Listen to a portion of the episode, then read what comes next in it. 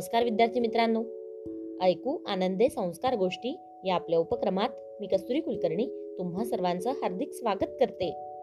आपल्या या उपक्रमात आज आपण गोष्ट क्रमांक सहाशे एक्क्याऐंशी ऐकणार आहोत. बालमित्रांनो आजच्या गोष्टीचे नाव आहे परिस्थितीची शिकवण. चला तर मग सुरू करूयात आजची गोष्ट. एकदा एका शेतकऱ्याचा घोडा शेतातल्या कोरड्या विहिरीत पडला. तो जखमी झाला. त्यामुळे तो मोठ्याने ओरडू लागला. लोक जमा झाले आणि तो शेतकरीही धावतच आला. शेतकऱ्याने बराच विचार केला. त्या घोड्याला विहिरीतून बाहेर काढण्याचे प्रयत्न केले. पण काही करता त्याला बाहेर काढणे जमतच नव्हते. दिवस मावळायला आला होता. शेतकरीही आता थकला होता आणि कंटाळून गेला होता. मग त्याने विचार केला आता आपला घोडा तसाही म्हातारा झाला आहे. त्याचा काहीही उपयोग नाही. आणि विहीरही कोरडीच आहे. त्याला बाहेर काढण्यापेक्षा इथेच बुजून द्यावे. विहिरीत माती लोटावी.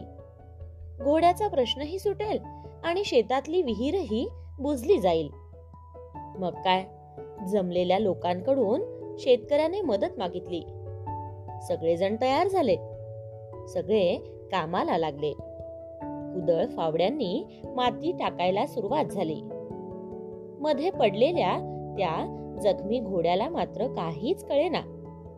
विहिरीत पडल्याने शरीराला झालेल्या जखमांची वेदना आणि त्यात भर म्हणजे आयुष्यभर ज्या मालकाची चाकरी केली ज्याची ओझी वाहिली आज तोच मालक आपल्या जीवावर उठला.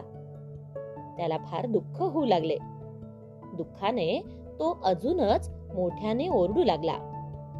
वरून माती पडतच होती. काही वेळाने घोड्याचा ओरडण्याचा आवाज थांबला. सगळ्यांना वाटले घोडा मेला असेल.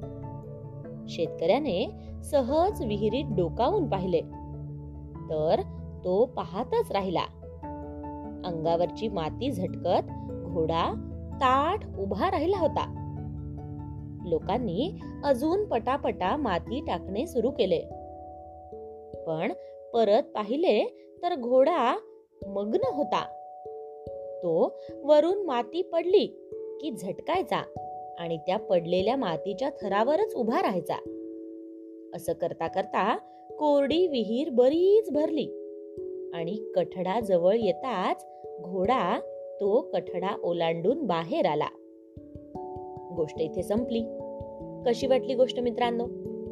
आवडली ना? मग या गोष्टीवरून आपल्याला एक बोध होतो बघा. तो बोध असा की मित्रांनो आपल्याला आयुष्यात वेगळे असे काय हवे असते? आपणही घोड्याप्रमाणे जर खड्ड्यात पडलो तर आपल्याला काढायला कोणीतरी येईल याची वाट न पाहता आपण योग्य ते प्रयत्न केले पाहिजे.